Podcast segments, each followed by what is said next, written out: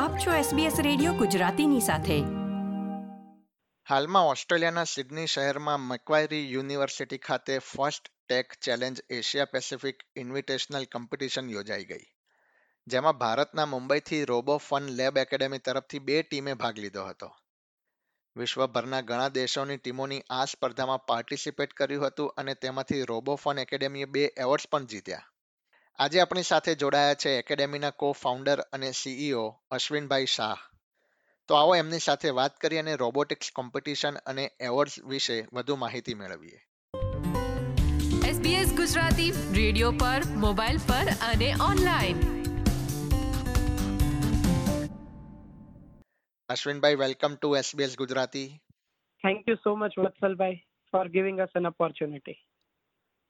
Ashwinbhai સૌ પ્રથમ તો તમને અને તમારી ટીમને અભિનંદન કે તમે ઓસ્ટ્રેલિયાના સિડનીમાં રોબોટિક્સ કોમ્પિટિશનમાં ભાગ લીધો અને એવોર્ડ્સ પણ જીત્યા. Thank you thank you Vatsalbhai. So basically yes અમે લોકો ટોટલ બે અવોર્ડ જીત્યા છે આ કોમ્પિટિશનમાં first award is the highest award of the competition called inspire award અને સેકન્ડ અવોર્ડ ઇઝ જજીસ ચોઇસ અવોર્ડ જે અમારી રૂકી ટીમ જીતી છે. રૂકી ટીમ એટલે કે જે ટીમ ફર્સ્ટ ટાઈમ કમ્પીટ કરી રહી હોય. અશ્વિનભાઈ સિડનીની મેક્વારી યુનિવર્સિટીમાં યોજાયેલી કોમ્પિટિશન શું હતી? એના વિશે થોડું જણાવશો? રાઈટ સો બેસિકલી વત્સલભાઈ એક ફર્સ્ટ કરીને ઓર્ગેનાઇઝેશન છે US based first stand for for inspiration and recognition of science and technology. Right આ ઓર્ગેનાઇઝેશન દુનિયાભરમાં એ લોકો કે ટ્વેલ્વ એટલે કે ફર્સ્ટ ટુ ટ્વેલ્થ સ્ટાન્ડર્ડના સ્ટુડન્ટ્સ માટે અલગ અલગ પ્રકારની રોબોટિક્સ કોમ્પિટિશન ચલાવે છે. જેનો મુખ્ય હેતુ એવો છે કે આજની તારીખે અમેરિકાથી લઈને દુનિયાભરમાં બધે જ ટ્વેલ્થ સ્ટાન્ડર્ડથી કોલેજ સુધી પહોંચવામાં ડ્રોપ આઉટ રેશિયો જે ખૂબ વધારે છે એ ડ્રોપ આઉટ રેશિયો ઘટાડવો. એમાંની જ એક કોમ્પિટિશન એટલે કે ફર્સ્ટ ટેક ચેલેન્જ આ કોમ્પિટિશનમાં સેવન્થ ટુ ટ્વેલ્થ સ્ટાન્ડર્ડના સ્ટુડન્ટ્સ માટેની કોમ્પિટિશન છે કે જેમાં મિનિમમ પાંચ અને મેક્સિમમ પંદર બાળકોની એક ટીમ બને છે. અને આ ટીમે ખૂબ બધું અલગ અલગ કામ કરવાનું હોય છે. જ્યારે કોઈ પણ એક પર્ટિક્યુલર સિઝન લોન્ચ થાય ત્યારે. જેમ કે દર વર્ષે એક પર્ટિક્યુલર થીમ ઉપર પેલા તો રોબોટ ગેમ હોય.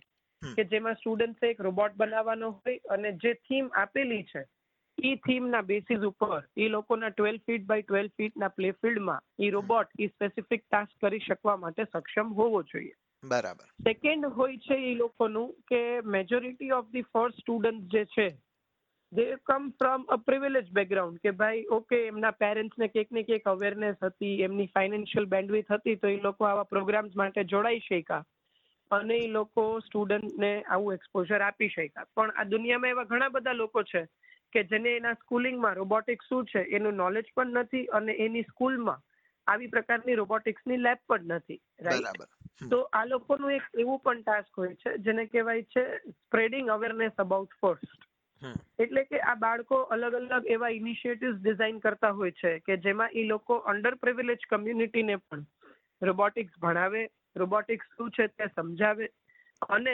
ઇવેન્ચ્યુઅલી નવા નવા ઇનિશિયેટિવ્સથી એવું ટ્રાય કરે કે એ લોકો જ્યાં રહે છે ઈ કમ્યુનિટીમાં કઈ રીતે મેક્સિમમ લોકો રોબોટિક્સ સાથે જોડાઈ શકે.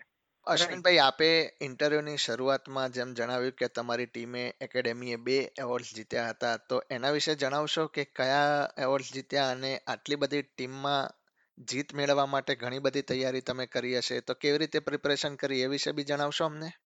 રાઈટ બેસિકલી વત્સલભાઈ અમે લોકો કોમ્પિટિશન પ્રેપરેશન જે છે અહીંયા ઇન્ડિયામાં કેવું છે કે જે ડબલની બધી પ્રેપરેશન કરવી પડે તમારે. ટ્વેલ્થ સ્ટાન્ડર્ડ પછી સારી કોલેજમાં જવું હોય તો.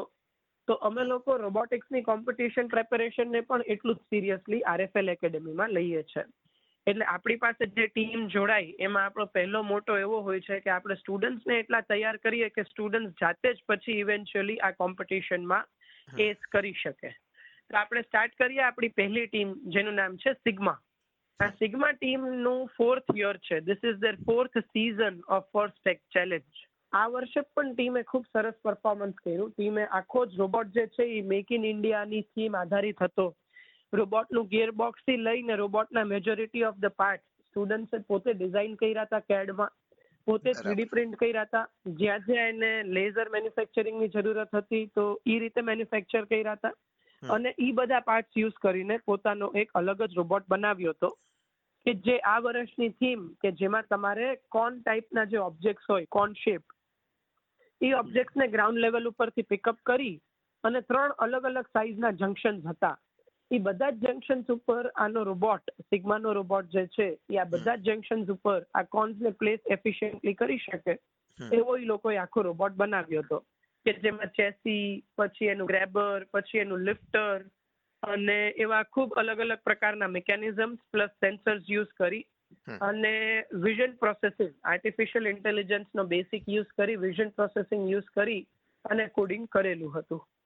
રાઈટ તો આ જે આપણી જે ટીમ જે છે સિગ્મા એ સિગ્મા ટીમને આ કોમ્પિટિશનનો જે હાઈએસ્ટ અવોર્ડ કહેવાય જે હાઈએસ્ટ ઓનર કહેવાય બેસ્ટ ટીમને જે મળી શકે. ઈ અવોર્ડ એટલે કે ઇન્સ્પાયર અવોર્ડ આ ટીમને મળ્યો છે. અને સાથે સાથે આપણે લાઈક એક રૂકી ટીમ પણ લઈને આવ્યા હતા.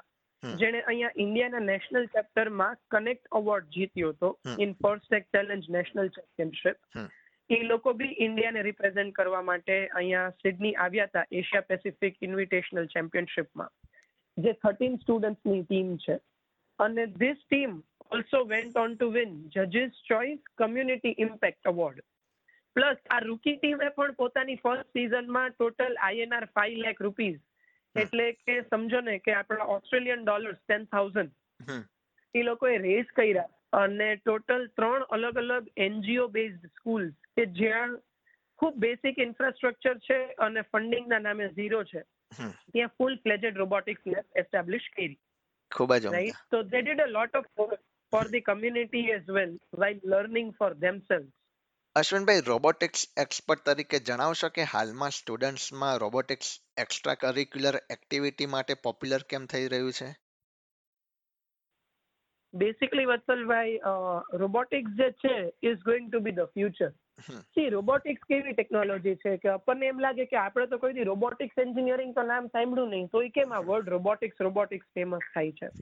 તો રોબોટિક્સ છે ને એ બેસિકલી કેવું છે કે it is amalgamation of three thing એક છે તમારું મિકેનિકલ ડિઝાઇન સેકન્ડ છે તમારું કંટ્રોલ સિસ્ટમ એટલે કે તમારું ઇલેક્ટ્રોનિક્સ એન્જિનિયરિંગ અને થર્ડ છે જે તમારું કોડિંગ છે રાઈટ તો રોબોટિક્સ એકમાત્ર એવું પ્લેટફોર્મ છે કે જે તમે હેન્ડ્સ ઓન કરો તમે તમારી રીતે નાના નાના રોબોટથી શરૂઆત કરો અને ઇવેન્ચ્યુઅલી મોટા મોટા રોબોટ્સ પણ બનાવો. તો આમાંથી તમને પોતાને પણ ક્લેરિટી મળે છે કે તમારું ફ્યુચર ઇન્ટરેસ્ટ કેમાં છે? ઘણીવાર કેવું થાય કે બાળકને એમ થાય કે ઓ કમ્પ્યુટર એન્જિનિયરિંગમાં ખૂબ બધી ઓપોર્ચ્યુનિટી છે જોબ છે તો આપણે કમ્પ્યુટર એન્જિનિયરિંગ કરી લઈએ. અને પછી ઇવેન્ચ્યુઅલી એવું થાય કે ફર્સ્ટ યર ડાઉન થાય અને એમાં એ લોકોને એવું લાગે કે આપણું ખોટું ફિલ્ડ સિલેક્ટ થઈ ગયું. તો ફર્સ્ટ થિંગ ફર્સ્ટ રોબોટિક્સ જેવી એક્ટિવિટીઝ જો ચિલ્ડ્રન સ્કૂલ લેવલથી કરે તો એ લોકોને પણ ક્લેરિટી મળે કે જો મને એન્જિનિયરિંગમાં રસ છે તો મને કયા ફિલ્ડમાં રસ છે? What attract me more right તો એની પણ એ લોકોને ખૂબ સારી ક્લેરિટી મળતી હોય છે. સાથે સાથે technology is changing at a very rapid pace તો જો આપણે અત્યારથી ટેકનોલોજીને એમ્બ્રેસ કરશું અને ટેકનોલોજી સારી રીતે શીખીશું, તો આપણે આગળ જતા પણ દુનિયાના ટ્રેન્ડમાં કદમથી કદમ મિલાવીને રહી શકીશું. એટલા માટે અત્યારે રોબોટિક્સ જે છે એ ઘણું પિકઅપ કરી રહ્યું છે. અને હું તો એમ કહીશ, વત્સલભાઈ, કે પહેલા જે છે એ કો કરિક્યુલર તરીકે જોવાતું હતું. પણ અત્યારે તો ખૂબ બધી સારી સારી સ્કૂલ્સ. રોબોટિક્સને ઇન સ્કૂલ કરિક્યુલમ તરીકે પણ ઓફર કરે છે. અશ્વિનભાઈ આગામી સમયમાં વિશ્વના અન્ય કયા દેશોમાં સ્પર્ધામાં ભાગ લેવા માટે તમે અને તમારા સ્ટુડન્ટ્સ પ્રિપેરેશન કરી રહ્યા છો? અમે લોકો છે ને વત્સલભાઈ ઘણી રોબોટિક્સ કોમ્પિટિશન્સ માટે પ્રિપેર કરતા હોઈએ છે. World robot olympiad first Lego league first tech challenge first robotics competition VEX IQ એટલે કેવું હોય કે પહેલા તમારે નેશનલ ચેપ્ટરમાં રમવું પડે અને જો તમે નેશનલ ચેપ્ટરમાં વિજેતા થાવ, તો જ તમને આ રીતે ઇન્ટરનેશનલ ચેપ્ટર્સમાં ઇન્ડિયાને રિપ્રેઝેન્ટ કરવાનો મોકો મળે. અશ્વિનભાઈ, કોઈ સ્ટુડન્ટ કે જેને રોબોટિક્સના ક્ષેત્રમાં ઇન્ટરેસ્ટ હોય, પણ એને કોઈ પ્રોપર પાથવે વિશે ખબર ના હોય, તો એઝ એ એક્સપર્ટ તમારી શું સલાહ છે, કેવી રીતે રોબોટિક્સના ફિલ્ડમાં પ્રવેશ કરી શકે? વત્સલભાઈ બેસિકલી કોવિડ પછી છે ને રોબોટિક્સ ઘણું પોપ્યુલર થયું છે ને એના રિસોર્સિસ ઓનલાઈન પણ ઘણા બધા અવેલેબલ છે. એટલે for a child to get started એક સ્કૂલ ચિલ્ડ્રન હોય તો એક બેસિક લેગો એજ્યુકેશનની કિટથી પણ સ્ટાર્ટ કરી શકે. અને ઇવેન્ચ્યુઅલી આરડીયુનો બેઝ પ્લેટફોર્મ્સ છે રાસબેરી પાઈ પ્લેસ પ્લેટફોર્મ્સ છે. અને એવા ઘણા બધા અલગ અલગ હવે નવા પ્લેટફોર્મ આવી ગયા છે કે જેના થકી બાળક રોબોટિક્સ ડિટેલમાં ભણી શકે. પ્લસ હવે ઘણી બધી જગ્યાએ રોબોટિક્સના ક્લાસીસ પણ અવેલેબલ થઈ જતા હોય છે. અને ઓનલાઈન અને યુટ્યુબ આ બધી જગ્યાએ પણ એના ખૂબ ડિટેલ્ડ રિસોર્સિસ મળી જતા હોય છે. અને સાથે સાથે કેવું છે કે આવી બધી કોમ્પિટિશન્સની પણ જો થોડી ઇન્ક્વાયરી કરે અને કમ્યુનિટી બેઝ પોતાની એક ટીમ બનાવીને આ કોમ્પિટિશન માટે ટ્રાય કરે, તો આ કોમ્પિટિશનની પ્રેપરેશનમાં જ એટલું બધું શીખવા મળે છે કે પછી એને ફર્ધર એમાં બીજું જોવાની જરૂર પડતી નથી. એટલે there are many avenues to get started with અને પછી એમાં સ્ટેપ બાય સ્ટેપ ઈ એવેન્યુનો further step further step further step follow કરતા જાય, તો એક સારું કરિયર રોબોટિક્સમાં બની શકે. અશ્વિનભાઈ, આજે તમે એસબીએસ ગુજરાતી સાથે જોડાયા, તમે સિડનીમાં રોબોટિક્સ કોમ્પિટિશનમાં ભાગ લીધો એવોર્ડ જીત્યા, એના માટે કેવી તૈયારી તમે કરી હતી, એ વિશે વાત કરી, એ બદલ હું વત્સલ પટેલ તમારો આભાર વ્યક્ત કરું છું. હું પણ એસબીએસ ગુજરાતીને એકદમ થેન્કફુલ છું કે તમે આ ટાઈમ કાઢી અને એક આવી રીતે સ્પેસિફિક ઇન્ટરવ્યુ કન્ડક્ટ કર્યો. આપણો સમાજ, આપણી વાતો એસબીએસ ગુજરાતી.